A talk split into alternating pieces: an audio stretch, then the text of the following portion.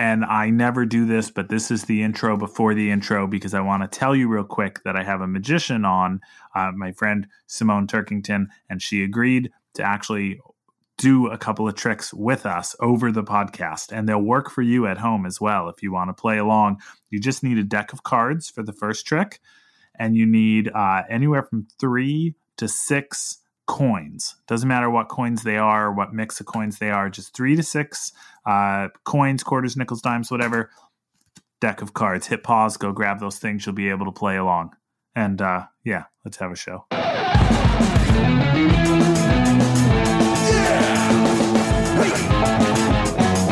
Keith Lowell Jensen presents The Keith Lowell Jensen Show with Keith Lowell Jensen. All right, we are back once again. Week week 13, I think. If we were a building, this week wouldn't exist. This is great. And it's good I have another uh, skeptic atheist with me during this 13th week so they won't freak out. Uh, I'm having a good week. Christmas was a blast. I got um, I got my uh, best American comics of 2019, and I missed last year, so I, I got that this year. I got best American comics 2018. These are great book series. I highly recommend them if you want to check those out. Uh, and I got A Matter of Life, one of the few autobiographical Jeffrey Brown graphic novels that I didn't have yet, and this one's really great. So uh, I read it on the first day I had it. Um, and also a great movie week. I watched that Bee Gees documentary that's on HBO. I'm ready to talk. Have you seen it yet, Simone? Oh yeah, yeah, we saw it. I mean, just to be clear, my son's middle name is Gibb after the Bee Oh, Gees, so good. I'm It's very so- excited. Every time I talk to you, I find another thing that we have in common, and, and my guests will find out how, who you are in a minute. Uh, it's definitely a, a fan-serving documentary, but I think the Bee Gees deserve that. It wasn't like a warts and all documentary where they went digging for dirt. Not but- at all. They left them Um, out. but that was fine. I was good with that. Um, and and there was at least one prominent voice in the movie that said the important uh, thing that that disco came from gay black and brown clubs. That you never heard any of the Bee Gees themselves say it, and I would have liked to have, but they did at least feature someone in there going, "Oh yeah, this is music from gay black clubs," and so Right. I'm I'm glad that was covered. Uh, also, I saw the live action Mulan. Have you seen that yet? No, I have not. I loved it, and I I think it was so sad that it got rolled out in the way it did. I know there's also some you know politics controversy over it being produced with China, uh, but it was incredible. It's like a classic kung fu film. My only complaint about it. It could have used a little bit more kung fu, uh, but it was beautiful. I really enjoyed it. Um, before I jump in and introduce you, I have to thank our sponsor. I get to thank our sponsor. They're great, Clash Books. Uh, go to clashbooks.com. Right now, they are pushing Darryl by Jackie Ess and Life of the Party by T. Uh, I'm going to try this T. Hasek Flahovic. Think I said her name right. Really exciting. T just signed a contract to make Life of the Party into a TV show in Italy. So Clash Books continues to kick lots of ass, and we're glad to have them as a sponsor. And of course, I can't help but mention they will be releasing my book, uh, "What I Was Arrested For," next year, and uh, my my current book, not uh, released through them, but uh, it's called "Punching Nazis and Other Good Ideas," is still available. And of course, my special. Uh, not for rehire is playing on Amazon Prime. I hope that you'll go give it a five star rating and review it, do all that stuff. Now to my guest today. Oh, I'm excited about my guest today. Uh, magician Simone Turkington, a longtime devotee to classy vin- uh, 60s vintage styles. Simone brings the sights and sounds of the 60s to her act, a mix of visual card and mentalism effects. Simone is a member of the prestigious Academy of Magical Arts at the Magic Castle, where she performs in one of the main showrooms, the Parlor of Prestidigitation. She's also a board member of the Women Magicians Association. Hello, Simone. How are you? Hello, Keith. Thanks for having me. Did, did I get all that correct? That is all correct, except I actually recently uh, left the board of the Women Magicians Association. But I've been on it for like four years, and I was kind of I, like somebody else needs to do this, so uh, I need to update my website. That, okay. That was Yes, not your I fault. That was my fault. It was all me. I'm so sorry. that was your that was your first magic this trick. got awkward. Part of your bio disappear. Uh, how was your Christmas? It was good. Um, yeah, we, didn't do much as usual, but uh, I mean, it was just the three of us um, because we're not stupid and uh, meeting with other people for it. So yeah, it was good. We did our presents. We had our tree. All the things atheists do uh, Right. because it's it's we're celebrating the winter solstice. But my son really he's so he didn't want to say christmas actually because he's just so mad that the christians hijacked um, winter solstice.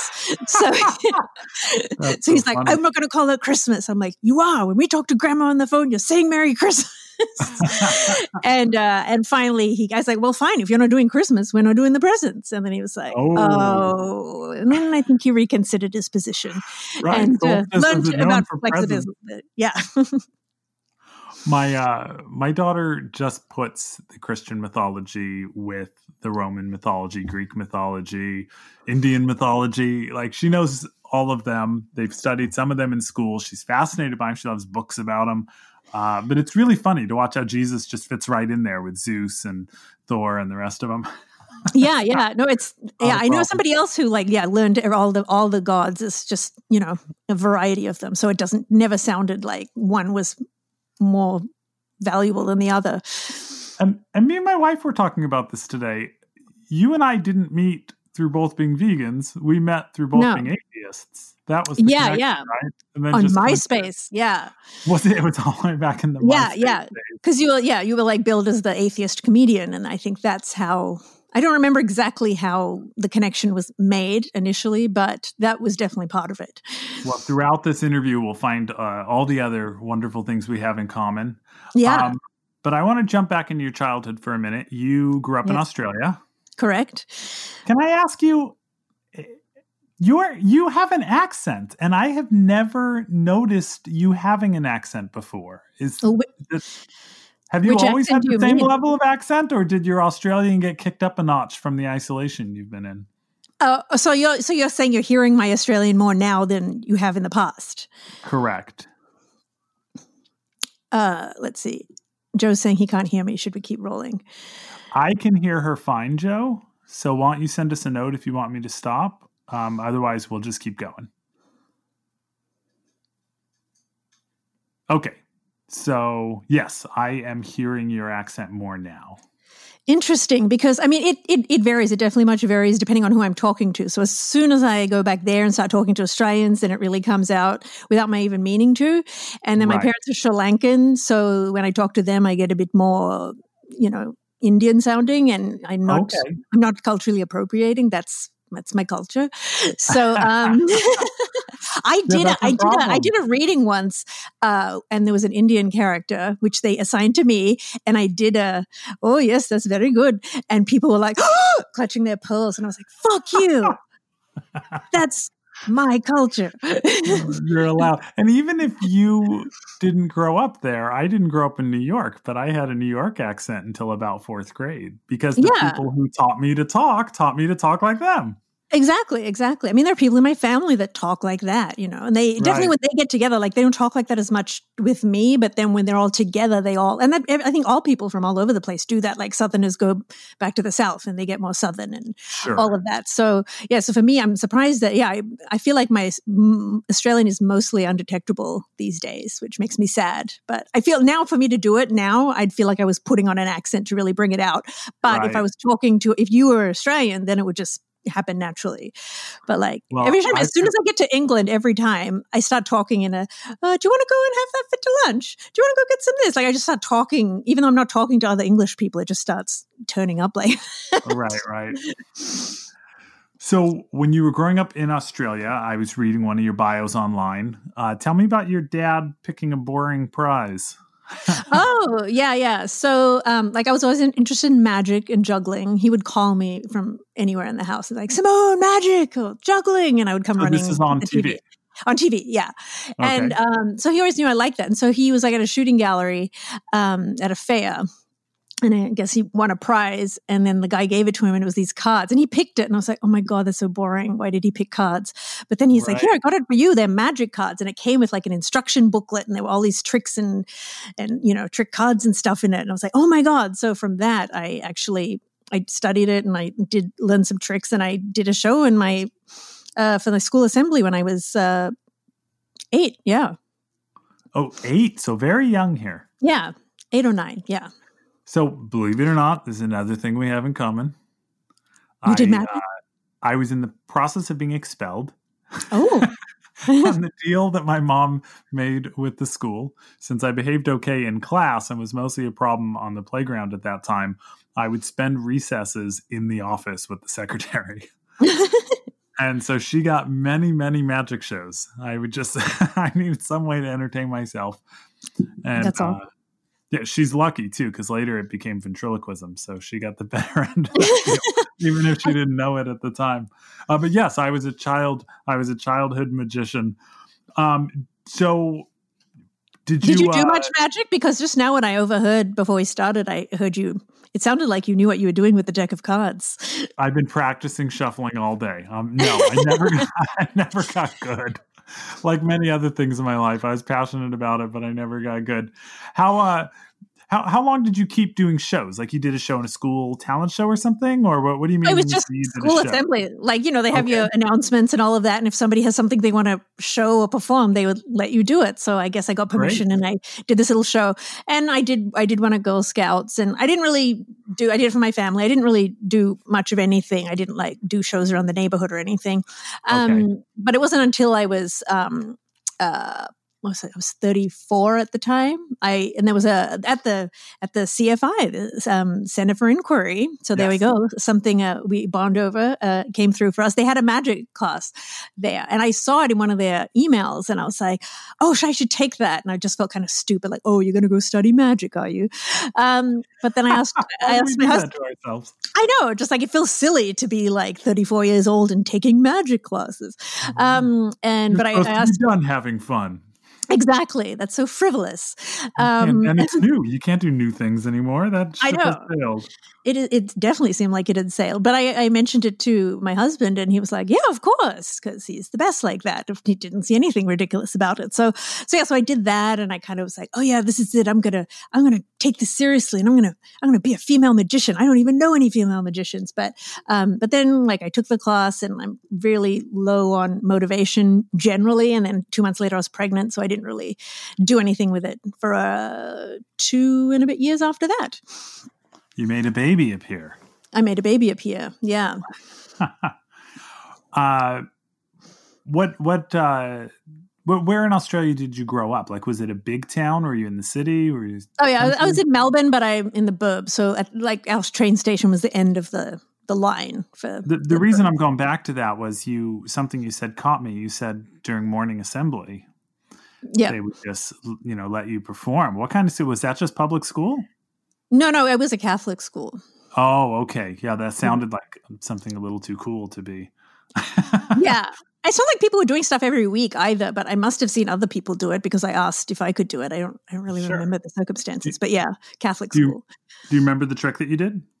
Um, yeah, it was like I did something. I don't remember the full trick, but I remember there was this th- this thing with like a little invisible magic dot that I was part of the trick, and I put it in a bag. And yeah, I don't remember the whole trick, but I still have the deck too. I got it from my parents' house, so I could actually go read in the booklet and learn it. I should totally learn that again. What's wrong with me? Oh, that's wonderful that you kept Yeah. that deck all this time. Yeah. Now, what about the juggling? Do you can you juggle? Oh hell no. No, I got like I got three balls and I, I tried it a little bit. I can't do two like I think the most I got when I tried a few years ago was about maybe 20 catches with two balls. But yeah. Yeah, I can do three, but for like maybe five or six catches, Yeah, yeah. and then I miss. Yeah, It's So- the catches, not, can't the tosses. I was told early on. Okay, oh, wait, repeat that. oh, it's the catches. You don't count. Oh, I threw it, you know, eight oh, times. yes, but you only Oh, caught every it. time you actually catch times. it. right, right, right. Otherwise, we'd be bumping our score up by two. Imagine that. exactly. Can't have that. Uh, so, growing up interested in magic in the 80s, I was mesmerized and amazed by David Copperfield. Hmm Did- were his television specials a big thing in Australia as well? Like making Yeah, the yeah. Of Liberty disappear and Yeah, yeah, those were all on there. I don't know uh, how, because often we'd get TV shows and things like long after they had aired here. So I don't know how timely they were with them airing in America. But um, were you Uh, excited about them?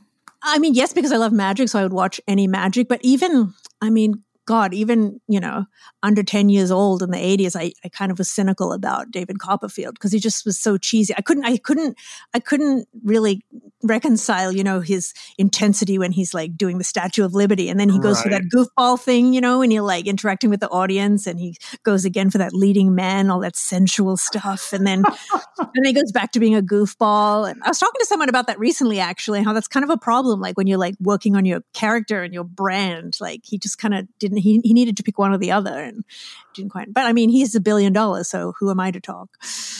So so part of your critique of him is it's not just that he was so goofy, but it's that he was inconsistent in his I, character. I mean, I think I didn't like. Uh, I think I might have. I didn't like the intense one and the you know the, Yeah. the sensual. It just was too much, and I think then it just. But I yeah, I think without realizing and even knowing the word uh, reconcile, uh, that uh, that was probably my my problem in my heart. Yeah. I loved Magic back then, but I always hated all of their. I, I found all of them corny and cheesy. Yeah. So then, when like the Amazing Jonathan came along, I was really excited. And then Penn and Teller, I was huge Penn and Teller fan in high school. Like people would get me their books for Christmas and stuff. Oh wow. They were great because they weren't so goofy. They were, you know, they were kind Yeah. of cool and They were cool. They're still cool.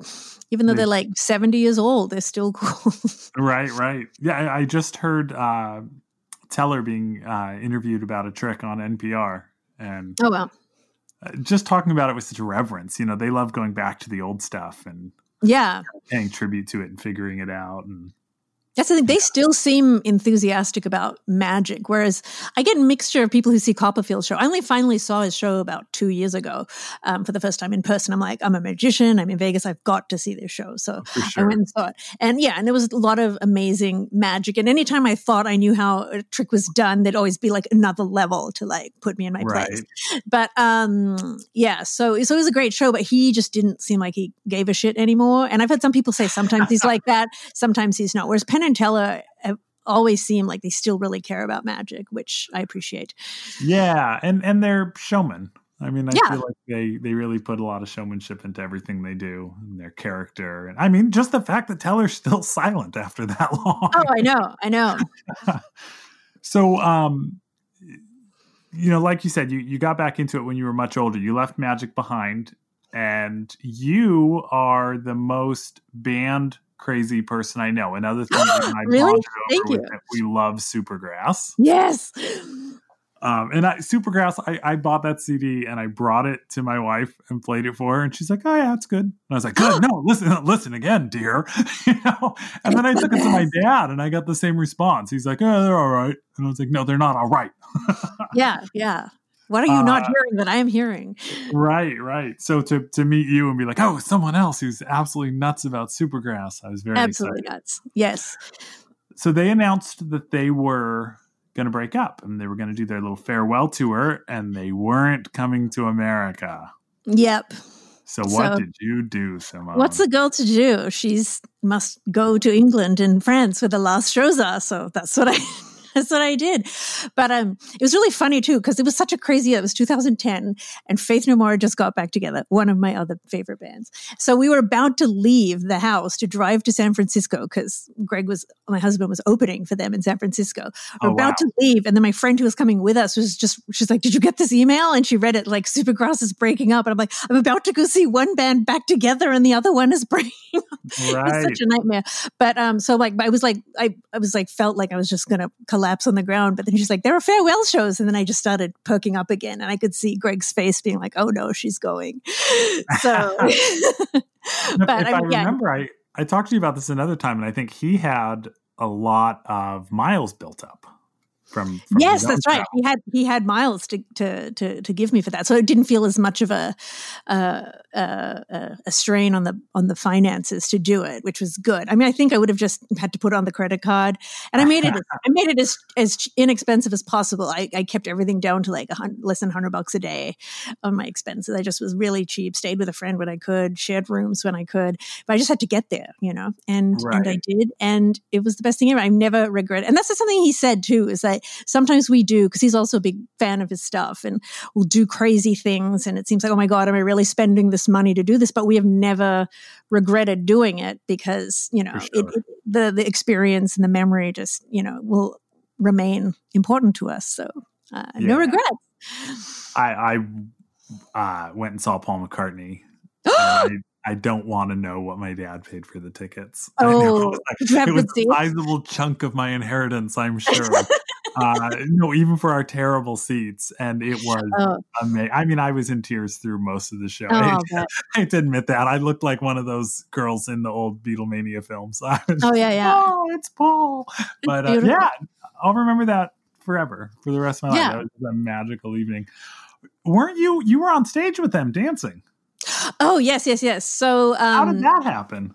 Okay, well, I I ended up I started you know just as a fan, but um, back in the MySpace days, their MySpace page was in total disarray, just uh, not updated regularly. And the at the same time, the keyboard player had this blog, and he was like interacting with fans a lot. And um, and I said, you know, I can look after the MySpace page if you want. I'm on there all the time. Um, so yeah, so we put it to the rest of the band, and they were like, yeah, sure, if you can vouch for us. So um, uh, yeah, so I started doing their MySpace page, and so because of that, when they came to America again, you know, I got to go backstage and all that stuff. So then I, I got to I got to know them all. So then I was kind of like in with the management, in with the band. So I was in England when they were doing a Christmas show, um, and they sent me an email. Can you call us the, the the management? And they're like, Oh yeah, we're doing this thing in England. I don't know if you want to do it. Do you want to like you know throw out like candies and condoms and dance on stage? and I'm like, uh, Yes. like so um yeah that was amazing so and i got to be part of the band bow at the end of the show i mean who does that so Oh, that's amazing.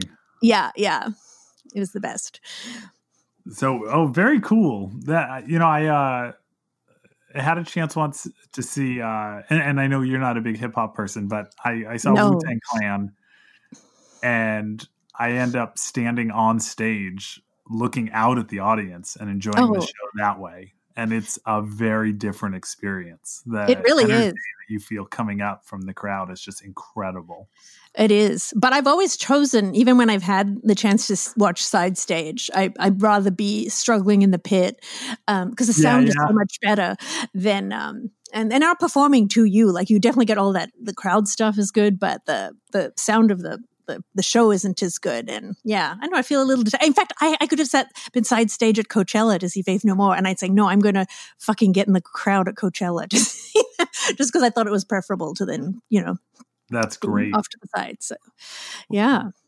When when Ron Howard released his Beatles documentary, one part I really loved was they talked about Brian Epstein disappearing at a certain point during every show.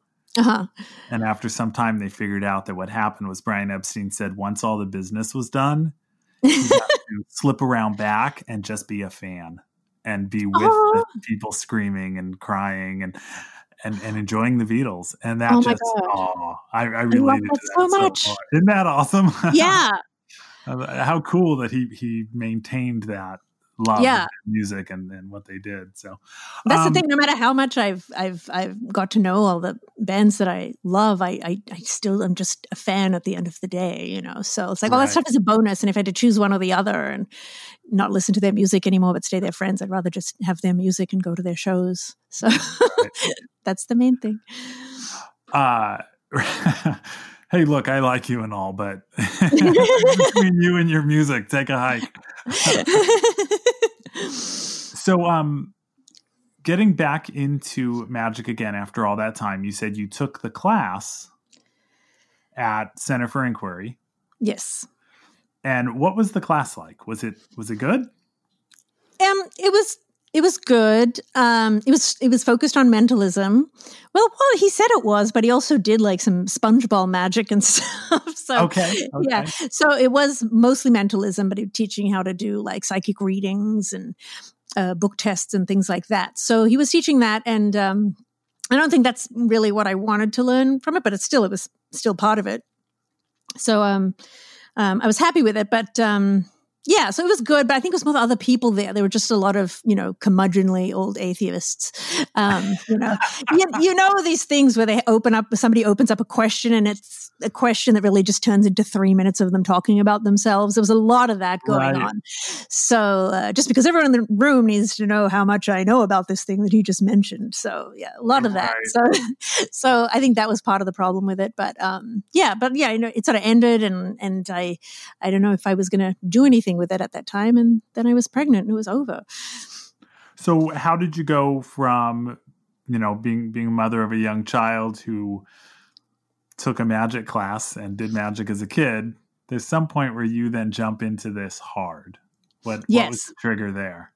Well, the trigger there is is I needed someone to work with because uh, yeah, I'm not very motivated, very lazy, and uh, you know, and insecure, as a lot of people are. So, like, like I said, uh, the, when I first thought of doing it, the idea of suddenly like, oh yeah, I'm going to be a female magician, and immediately the self doubt was like, you're not going to just show up and be the female magician. You know, I just immediately like tore it down for myself. But then, um, my friend who was uh, babysitting on my birthday nearly six years ago, um, she uh, we'd gone out and we came back and we went chatting afterwards and she was hanging out and it came up that she was into magic. I'm like, I'm into magic. And I was like, oh wow. So we talked a bit about magic. And then a few because I didn't know her that well, I kind of knew her through her boyfriend and she'd started babysitting. And then um about a week later, we went out dancing and she's like into tiki and 60s stuff as well. And so while we were dancing at this like new wave uh, club downtown, I kind of thought about doing magic again. And I kind of imagined this like 60s tiki themed magic act. I'm like, oh my God, I should do this. And I immediately was like, you're not going to do that. And so I was like looking at her and I'm like, no, you need to do this with someone else. So I just leaned into her and said, what do you, do you want to start like a 60s tiki themed magic act together? And she was like, yes, this is literally like while we're dancing and like I'm just shouting over the music. And that was the beginning of it. Like that's what I needed was to find somebody else to work and then we motivated each other. Like neither of us would really be doing anything. She's also still doing magic. We worked together for a long time.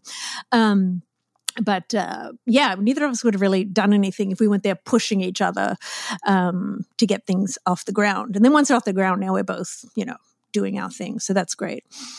And Simone, what was the name of the, the other magician that you worked with? Oh, Elizabeth, Elizabeth Messick. So, okay. yeah. Uh, you know, there, there's definitely something to that. And I think I've even talked about that with other guests before about um, I will find partners to work on things with just to make me do those things. Yeah. you know, to give myself that kick. And that was great when I was in bands. You had the band pushing you forward. But exactly. Like magic and comedy where you tend to uh, stay on the stage, stand on the stage by yourself yeah, they're both very solitary. But if you can find a partner, find someone to work with, even in comedy, like I have my friend Johnny that, you know, I always refer to him as like my comedy brother. Uh, and we tried to do stuff together, but we also push each other a lot. You know, you hit yeah. any this week? What are you working on? Let's talk business. yeah, that's a good thing to have. So, um, how were how were you guys received when you started performing together as a pair? Well, it took it took a bit of a while. So that was uh, January of 2015 that this momentous occasion happened, and uh, we decided to do something. Um, and so then, like, it took a couple months. We um, got an invitation to the Magic Castle, and she's like really good at networking, and I'm like, you know, hiding in a corner anytime, which is funny because she's like 13 years younger than me, and I'm like hiding behind this this this youngster, you know, this kid. yeah, but because I'm just you know way too socially awkward to handle all this stuff. But so she was good with that. So she managed to get us in, invited to the Magic Castle, and you know we befriended some regulars. So we found a way to keep going. And then they had classes there. They have Magic University. So we um, managed to sign up for a class with that. And sort of once you're taking classes, you actually get um, a temporary membership, so you can keep going and seeing shows and stuff while you're taking classes. So, oh, um, cool yeah, so that sort of kept us in the loop, and then we got to know more people. So I think that, I mean, all of that too helped it along. Being in LA and being able to go to the Magic Castle is, you know, you don't get that if you're doing things in, you know, Nebraska. You know what I mean? So right. it's, it's definitely a huge, huge uh, plus being here. So, um, yeah, so that's sort of that got that rolling. And so yeah, so we, that year we just focused on learning magic, and we weren't doing anything on our act. We knew what we wanted it to be. We were definitely putting the cart before the horse because we knew what we wanted this act to be, but we couldn't even really do magic yet. So um, yeah, the aesthetic of it came a little ahead of the tricks. Yeah, and I think that's what, what motivated it too. But I think also that's one of the things that sets both of us apart in the way we present our magic because we sort of have more of a vision for how we want it to look, whereas a lot of people are just like, I want to show you how skilled I am and look at this great trick, you know, and we want to do, we're trying really focused on combining those, those elements. Mm, so, but as um, we just talked about, the people having no kind of sense of cool yeah part of what makes magic sometimes sort of unwatchable even when yeah. they're really good at it yeah, there's definitely. I mean, there's a lot of you know great, great people, but there's also people who just have not received a memo in the last 25 years about what's going on in the world. right. Uh, you have used the phrase uh, a few times while you were talking, female comedian. Magician. Uh, I, am sorry. I'm so used to talking comedians. And I, I know, I know, I know. You use the phrase female magician. Yeah. What what does that phrase mean to you? Well, it's yeah, interesting because I, I I mean I thought about that when I was yeah thinking about that like back in 2012, um, but uh, and it's it's a weird thing because it's it's a, there's a benefit to it definitely because there's so few of us. I think the female magician membership at the Magic Castle is like five percent or something. It's really small. Oh wow. Um, out of like five or six thousand members. So um, so yeah, so there's definitely, you know, a selling point to being a female magician, but on the other hand, you just want to just be a magician. So I never really mention that. I don't think you'll find female magician on my website anywhere because I don't really say it now in terms of describing myself. I just sort of describe the type of act and what I do. And I don't really talk about, I don't mention that, not because I'm, I just, I don't know, I just don't want it to be about that. Right. I just watched the uh, and and I'm sorry I don't remember his name. I should, but I just watched the documentary on the blind uh, card magician. He's like a card fixer. Oh yeah, yeah. And boy, he talked about that so much. He he would just assume the audience never realized that he's blind. Yeah, he's and like, I saw him. These are good tricks. Him. They're not good tricks because I'm blind. They're good tricks. Exactly, exactly. Yeah, Richard Turner. And I saw Richard him at the Turner, castle. That's, I should yeah. do my research. Damn it. okay. Uh, and he's amazing. Yeah. He is amazing. He's amazing. And I saw him, uh, I think I found out just before, I, I can't remember, but I remember, I think I sat down and I was like, is he blind? Like somebody told, I think I had caught wind of it. And someone was like, shh, yes. he's probably behind the curtain. At the time, I didn't know how, he's probably just sitting right on the other side of the curtain and can hear all this. But um, yeah, so I think, uh, yeah, one. So I told one of my friends uh, heard me say that just before, so she knew. But then another friend was sitting like two people down. She didn't hear me say that, so she didn't notice the whole time because he like look in the direction of the person sitting next to him. Right. So, eh, so it looks like he's making eye contact with them, but he probably isn't because he doesn't really know where their eyes are. So, um, right. but he doesn't. He doesn't mention it at all. He just sort of, you know, gets on with it. So yeah, it's the same, exactly the same kind of things. Like that's not the point. It's just happens to be the case. Right. When I was a ventriloquist, that was the thing where they were like, if people compliment you on not moving your lips, then you didn't do a good show. Yes. Because they shouldn't be looking at your lips. They should be although entertained. Yes. Right. Um, and so tell me about the uh women's magicians, the Women Magicians Association. Yeah, so that was a group that started um, at the Magic Castle not long before I, uh, I, I joined, which was 2015. Um, and uh, yeah, it was just started by I guess there was some lecture there, and some of the women uh, that were there got together, and they just were hanging out afterwards, and like, this is really cool. We should keep doing this. So uh, they wanted to, they formed a group and they just started meeting there uh, regularly. So the idea is really just to encourage uh, more women to get into magic. And I think, I mean, there's such an old boys club there. And I think, you know, things are slowly starting to change, but a lot of women will feel intimidated by some of the, some of the men there and they don't feel like they can ask a question or, you know, the, the men are just waiting to like show them what they're doing wrong, you know, and things like that. It's, you know, women can feel very sort of put off by that and, you know, just want to recoil and not really try anymore. So that's why I think the motivation was to start this, have a space where it was just kind of comfortable and that attitude was not part of it. So, yeah. Do do many male comedians still have the uh, scantily clad female assistant? Uh, yeah, there are still there is there is still that going on, but I feel like well, a lot of those shows are in the Palace of Mystery at the Magic Castle, which I don't I don't tend to go to those shows because I don't really like that big stagey magic that much myself. So those are kind of the shows I see the least. But there's definitely still that going on. Um, Listen, But yeah. if I if I put in the time at the gym, could I be your scantily clad assistant? Well, sure. I'm sure I can find a find a use for you. I actually have Oh. a I have, an, I have a trick uh, um, where I saw a person in half. I saw I guess we saw we saw a guy in half. Elizabeth and I would do this in our in our um, tiki act. So I, I could do that. But All yeah, right. you will have to probably drop a few pounds because it's quite small. hey, That's just to do with your general frame. you. You're no, you're a, you're a tall, you know, man. So just your overall build is might be a bit wide for our uh, Tall- our- drink of device. water. is the expression I sorry, sorry, that's what I meant to say. I, you know what's funny is you you just touched on something that's actually on my list here as a question to ask you. Ooh. Uh, what, what, kind of like snobbiness is there between close up magicians and big prop stagey magicians? Oh, and is it yeah, there's a lot. like like stand up comedians and improv comics have a lot of uh, between them? Oh, I didn't. Um, yeah, I didn't realize there was that with them. and I I was in Italy and I just went to get coffee at this tiny little coffee shop. And while I'm sitting there drinking my coffee, I noticed the proprietor of the place rolling a coin over his hands. And I Mhm. right away was like, oh, here's someone who's a, who's a magician. Yeah. And I said, uh, oh, good, nice, nice work with the coin. And he doesn't speak much English at all. And he says, uh, you like magic? I like, I love magic. And next thing you know, I'm getting a full show. And the best part, we all know the worst part of magic is the banter.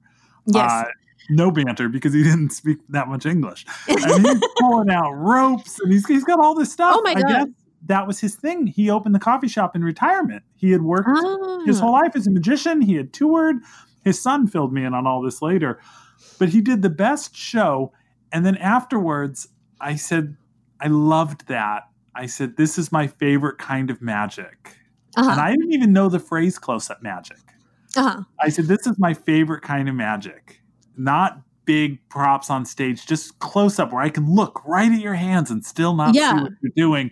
And he got so excited, and I could tell that that was the right thing to say. Yes, yes, yes. Anyone can Yes. buy big prop, big prop, stupid.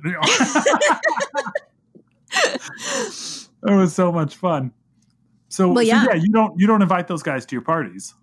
Huh? No, no, no. Well, see, the, the, the, that's the uh, because I don't do the big. Pro- that's like the, the effect I just mentioned. Like we just had that one, and because we got it on sale. No, no, And, yeah, but I meant I meant earlier. You mentioned that the palace was where you saw the big stagey comics, and Oh, you don't yeah, yeah, tend yeah, go yeah. there.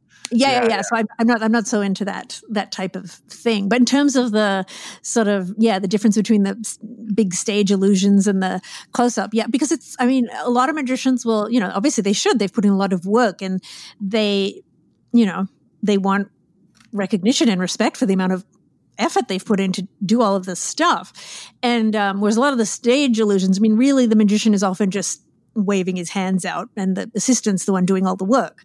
So. Right. Um, and um, yeah, so yeah, so I don't think a lot of a lot of people are really you know close up magicians aren't so uh, astonished by that stuff.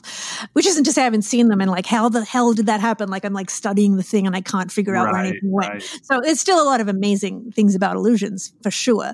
Um, but in terms of like the amount of skill involved to do it, then yeah, there there, there can be some some snobbery with it. But I, I always remember something someone said to me uh, in one of my earlier magic classes at the castle was because you'll see someone like will show you a trick, you're like, oh my god, that's amazing, and you're like mind is totally blown, and then you find out how it's done and it's really easy. Maybe didn't even need sleight of hand to do it and then you're like, oh, it's not very good. But it's like, no, it doesn't. It just because it's easy doesn't make it any less good. You have to remember how you reacted when you first saw it, and that's the point. That's you're doing a performance for a person. So if any person's going to have that reaction, it has doesn't matter that it's easy or difficult. So that's what's important. And I always yeah. remember that when I feel like, oh, this. I mean, some things I do are, uh, you know, trickier and more sleight of hand, and some things aren't very tricky at all. But uh, the the audience is fooled and tricked, and that's all that really matters.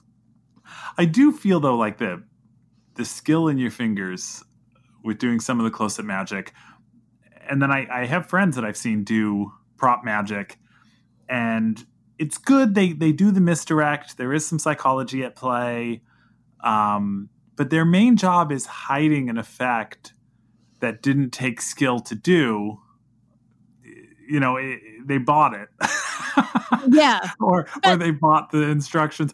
Whereas I think with a lot of close up magic, even if you do buy it or take a class or pay someone to show you how it's done, you still got to put in hours of doing it, doing it, doing it until you can do it in front of someone and they don't see how you did. It. But see, that's the thing. Some close up magic looks like that, and it's uh, and you're and it's not. It's, it's, it's, not that hard, no. So, um, I mean, I know people who aren't super skilled sleight of hand people who do shows in the close up gallery because they've found effects that are. That's the thing; they have the wow effect. But yeah, but but there is that type. I know the type where you just see like a card materialize in front of your eyes and that stuff. You know, it may or may not be that. Some it could be. You know, it's it, there's different ways of achieving lots of different things. Yeah. So, yeah. The closest I've come to uh, you know, following in your footsteps and going back into magic was when I, I want to do it. I want to take classes and everything just because there's one trick and I need to know how it was done. Ah. I will get so frustrated.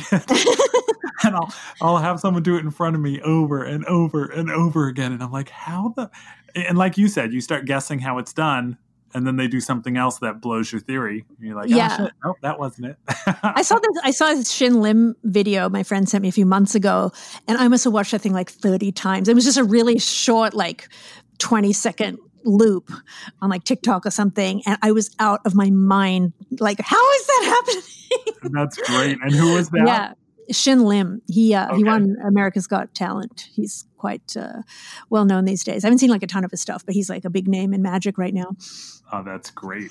So so, but how are you guys with each other? Is is there a weirdness with the big stagey comics and the close up magi- uh, magicians at all?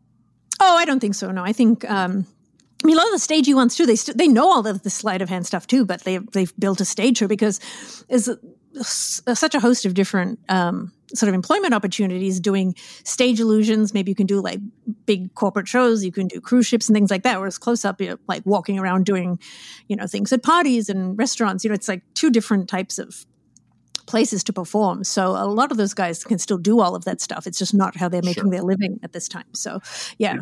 It's hard to make the big money when you need to be that close to everybody.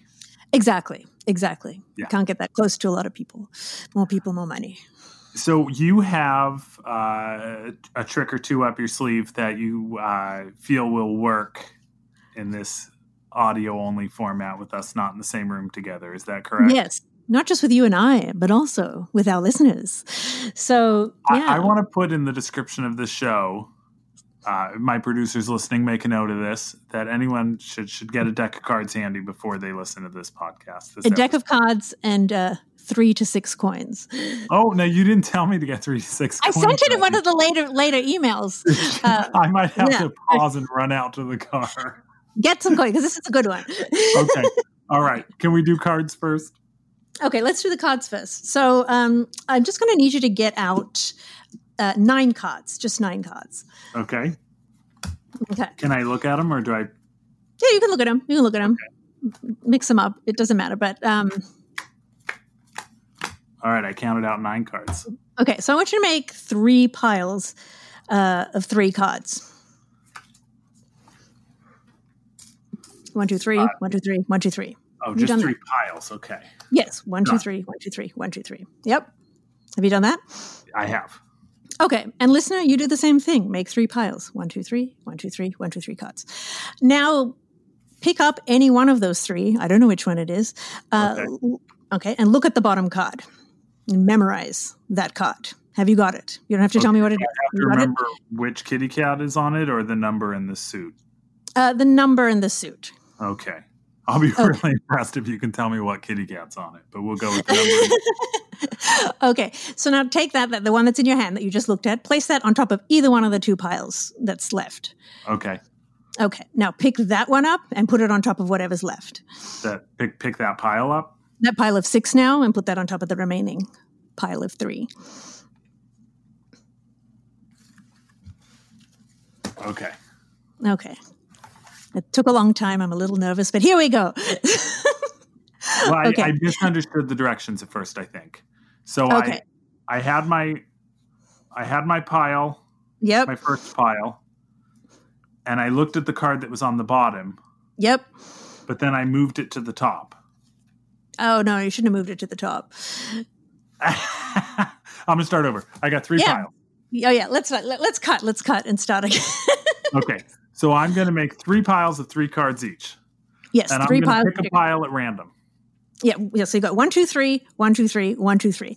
Pick Right. up one of them and just hold it and look at the bottom card. I'm you looking at the it? Bottom card, yes. Yes, you got it. Okay, so still holding that. I want you to place that on top of either one of the other two piles. Okay, got it. Now Got I have that? a Okay. pile of Yep. six cards. Okay, so pick up the pile of six cards and place that on top of the remaining three. Okay, now I have a pile of nine cards. Okay, good. Pick that up, hold that in your in your hand as if you are ready to deal, uh, because that is what's going to happen now. You are going to deal, but I'll tell you how you're going to deal. So think about the card you just chose. Okay, think about Yeah. it and think of the think think of the name. Think of the don't tell me, but think of the value of that card. Okay. So you can think of the value of that card, but um, Meditate. I'm going to ask you some question, but um, uh, you don't have to tell me the truth about what it is. Okay, so I'm going to ask you now: What's the value? I don't know if what you're telling me is the true or lie. Keith, what is the value of that card? Okay, eight.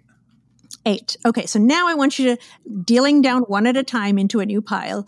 Spell out E I G H T with each card. E I. Okay, so I'm going to take a card off the top Top. and Yep. set it down, and that's my E. Yep.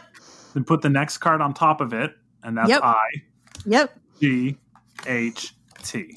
Okay, great. And then what you've got left in your hand, place that on top of what you just dealt. So I've got Don't worry about how much you have left, just place it on top. okay. Okay, pick that up again. All right. So any card name has of in it, the eight of diamonds or the, you know, eight of spades. So now we're going to deal just of, OF. So deal one card for O and one more for F. Got it. Okay, and place what's left in your hand on top of that. Got it. Got it. Okay, great. So again, now I said you can lie to me. Pick that up again. Uh, Think about the uh, the suit now. So what you again? You don't have to tell me the truth. So what is the suit that you're thinking of? All right. Hearts.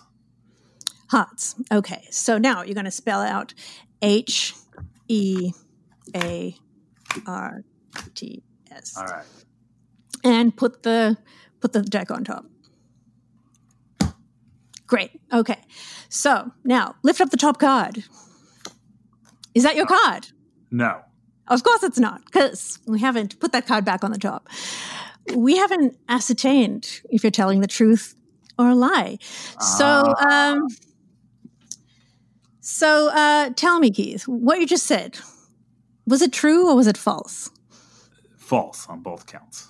False on both counts. Okay. So now take that packet back into your hand, and I want you to deal out the letters for false. F A L S E. Okay. Pick up E. Pick up E. And look at E. yes. Is that your card? Yes, it is. What is the card? Ten of spades. Ten of spades. Good job, Keith. And good job to anyone else following along. You can do the same thing. So there you go. Very nice. Was that exciting like- to have magic work out like that? Yeah, I liked it because I got to lie to you. Yeah, yeah.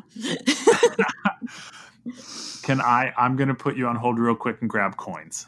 Okay, cool. How many do I need? Uh, three to six. Okay. Joe, uh, we're not going to actually hit pause or anything, right? I'll just run real quick and I'll be right back. All right. I'm assuming Joe hears us. Be right back, Joe.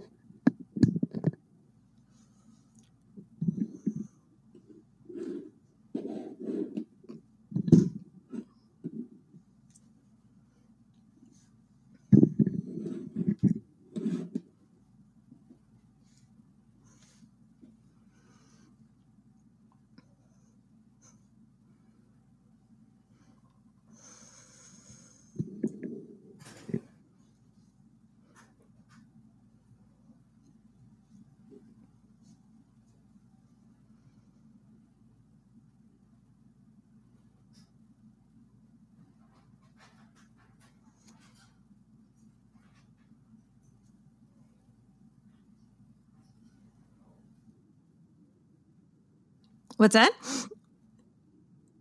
I know, right? Coins are in short supply these days, so. okay, I am back. Is it okay if I don't have a large, uh, a lot of variety? Oh, it doesn't matter. They can all be the same, all Okay, different. Doesn't matter. I have five coins. Okay, Keith has five coins. So anyone else right. listening? you- And Joe, we're, can- we're back running, right? Okay, I'm sorry, Simone. I didn't mean to interrupt you. Why don't we have you start over? I have five coins. Okay, Keith, you have five coins. So anyone listening, you can play along with us. You just need three to five coins, three to six coins. It doesn't matter. You can decide. So, uh, and if you don't have coins, you can just get little pieces of paper and write H on one side for heads and T on the other for tails. So you can make this work even through the coin shortage that we're dealing with in these difficult times. Right. I was thinking about that I ran out there. Is that hitting I you, know. musicians? Yeah, yeah. like, does anyone have a coin? No, no, one No, has a coin. Nobody does. I do a newspaper trick, and I'm worried. Like, like newspapers. I think it was about two years ago. I saw an article like newspapers only got about ten years left. I'm like, shit, there goes my trick. So, um, okay, so uh, so Keith, uh, put the coins. Keith and listeners, put all the coins so that they are heads down on the table, and that you're looking at all the tail sides up. okay. That's where we're going to start. Now we're going to play a little game of heads and tails, and I, I guarantee you that I can win, even with everybody listening. And I would, I would, I would bet everybody, but since the audience can't, you know, really consent to this bet, you know, I'm not going to hold anyone to it. But let's say we would have bet five dollars, I could really, really clean up here. So uh, you have your co- coins, however many you have, all uh, heads down, tails up. So the first thing I'm going to I'm going to ask you to do a series of things. Play very close attention to the instructions, but um, you still get a lot of places to make your own decisions, even though I'm asking you to do certain things. So the first thing I'm going to ask you to do is to turn over an even number of coins. So you can turn over either two or four. Um, but you can turn over zero. It's up to you. But you should have either two, four, or zero coins uh, with heads facing up now. Keith, you don't have to tell me what you've done, but just do so you have zero, two, or four heads up now. It have you done that? It is done. Okay, good. So, um, if you had more people listening, I'd sort of just throw to the audience to make decisions as to how many times we're going to do the next thing. But since I just have you, I'll ask you to choose a number between uh, one and 10. Okay. Okay, tell me the number. Seven. Seven. You chose seven. Okay. So don't do anything just yet. Uh, so everybody, he's chosen seven. So I'm going to ask you all. You're going. I'm going to talk you through it. Uh, I'm going to have you turn over coins as I count, but don't. Uh, you can turn over any coin that you want. You can turn over the same coin seven times. You can turn some over twice, some over once. It's up to you. I don't. I don't really care what you're doing. Just every time I say turn, you're going to turn something over. Don't. I don't need to know what it is. Okay. So I'm going to count you through it, and Keith, you do it along with me. Okay. Okay. So, and so you got it. You're going to turn them over as I count. Okay. Okay. One, One, two, two, three. three. How did that one end up? I got it. It's turned over. It's turned over. Okay. Four, Four, five, five, six, six, and seven. seven. Okay. So again, I have no way of knowing what configuration these coins are in now because you could have done the same one over and over every time. I have no idea. So uh, what I'm going to ask you now is to just sort of hover your two index fingers over the coins and place each one on a coin. Let me know when you've done that. You've done that? Okay. Go. So here you have a choice now. You can turn those two coins over or don't do it. It's up to you. And so, same with the listeners. If you put your fingers on two coins, turn them over if you want. Don't turn them over if you don't want. Okay. But either do both or do none. It's up to you. Okay. Have you done that? Okay. Done. So, okay. So here, here's the big decision for you to make now. I want you with your left hand to cover one of the coins. And again, it doesn't matter which one, doesn't matter if it's heads or tails right now, cover one of them. Okay. Okay. So looking at the remaining coins, don't look at the one you have under your hand. Uh, I want you to move out any tails that are remaining. Okay. Okay. Do you still have heads left? Yes. You have heads left. Okay, cool. And some people may have no heads left at this point, uh, but uh, if you do, uh, keep following along. So uh, still covering one coin, right? You're still covering one coin, yes. Okay. So of the ones that are not covered of the heads, uh, move one to the side, put it away with the other ones you just eliminated. Okay. And uh, without looking, turn over the coin under your hand once. Okay. Okay. Uh, do you have any more heads left? I do. You do? Okay. Anyone else listening? If you still have heads left, uh, uh, eliminate the one of the heads, move it off to the side, and turn over the coin under your hand once without looking. Okay. Uh, do you have any more left? Yes. You do. Okay. So again, if you still have more, do that again. Eliminate the one and turn the coin under your hand over once. Okay. Okay. Do you have any left now? No. Okay. And if you still have one more left, listener, do the same thing again. Eliminate it and turn the coin uh, under your hand over. Okay. So you did all those random things. I didn't know which coins you did what to. However, I feel after everything we've done, that right now, under your hand is definitely heads, which is what I predicted at the beginning. Keith, would you please raise your hand? Heads. Heads. And listener, the same is true for you too. Amazing. Amazing. Those ones, I you know, I, I pretty much know how they work. Yeah. And yet you get lost in the number. I'm like, no, can't. I mean, yeah. You let me do an even or odd number. You let me. I mean, the the, the variables are, are great. A wonderful distraction. That that was a blast. Thank you, thank you. Yeah, no, I mean, even me, like while I'm practicing these things, I'm like, I, I and we, oh, my friend and I refer to this as like we did magic on ourselves. Like you do this thing, you're right. like, wow, it worked. Like I just do it again. Oh my god, it worked again. So, and if um, there's any like mathematicians listening right now, they're like, oh, yawn. Yeah, totally. Uh, have you had to do magic in uh, such a, a restricting way before? Well, no. And when you asked me to do the show, you said, "Can you do some magic?" And I was like, "Not immediately." I have one other trick that I it's a little too laborious, I think, to do. So, I, but yeah, so I had another one I thought Jeez, I could do. I'm gonna hammer a nail some wood. a lot of these types of tricks is like a lot of instruction and do this and lift that and turn that and you know it, it's it's it's it's tough to listen to. So i tried to find something with as few instructions as possible but would still have a, a exciting result. Right. so um, yeah. that was great. I've done comedy. But, thanks for making me like find some stuff i could do on the show. Oh yeah. Well thank you for being up for it. I uh, yeah. Uh, i have um done comedy shows in chat rooms Oh. where I can only type. Like, it's so oh, timing. And my response, you know, instead of hearing the audience laughing, I'm seeing a chain of LOL, uh. You know? Uh, yeah. And then, of course, we're all trying to do comedy uh, by webcam right now. Yeah. Yeah. Have you done any uh, performances? Yeah, I've done a few Zoom shows and yeah, I do not like them. no. I mean, because I mean, here's the thing it's either you have everybody off mute and then it's a cacophony, or everybody's on mute. And as a performer, you get no feedback oh. other than watching the chat stream, if you can even see it.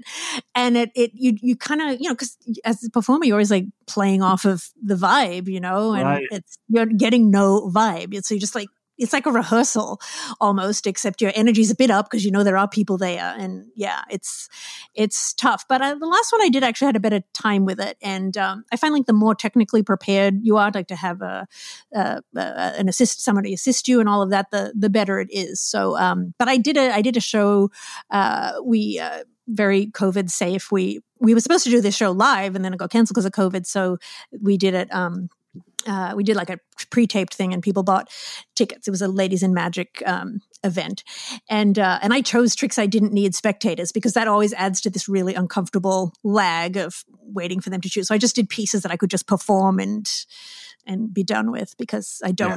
The interaction side of this is really bad. You have some connections to Sacramento, yeah? Yes, I lived there for a while.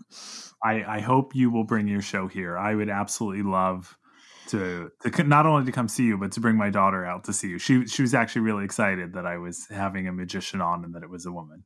Oh yay! Oh, that makes me so happy. I know when girls get excited and you know, when when women tell me it's like I've never seen a female magician before, it makes me really happy because, you know, it's good to, you know, make this kind of thing more more commonplace. So I'm yeah. glad I could do that for Max. She's had at least one magic set so far. So Oh nice. How old is she now? Uh, she's 11. She turned 11 in October. Oh wow. So very cool. Um, I, I have to ask you this because as you're walking me through the tricks, I get nervous that, that you'll fuck it up. No, that you. Yeah. oh, excuse me. Sorry, but if those didn't work, that you were the problem. I should have warned you ahead of time. Not being able to see each other isn't the hardest part. It's my inability to follow instructions. Have you had a trick not work ever on stage? Oh yeah, every magician has. Oh really? And, oh yeah, even the best. And I always remember that because when it's when it happens, it's like it's it's devastating, you know, and it depends when it happens too. If it's like your closing piece, you're like, and that's oh, it.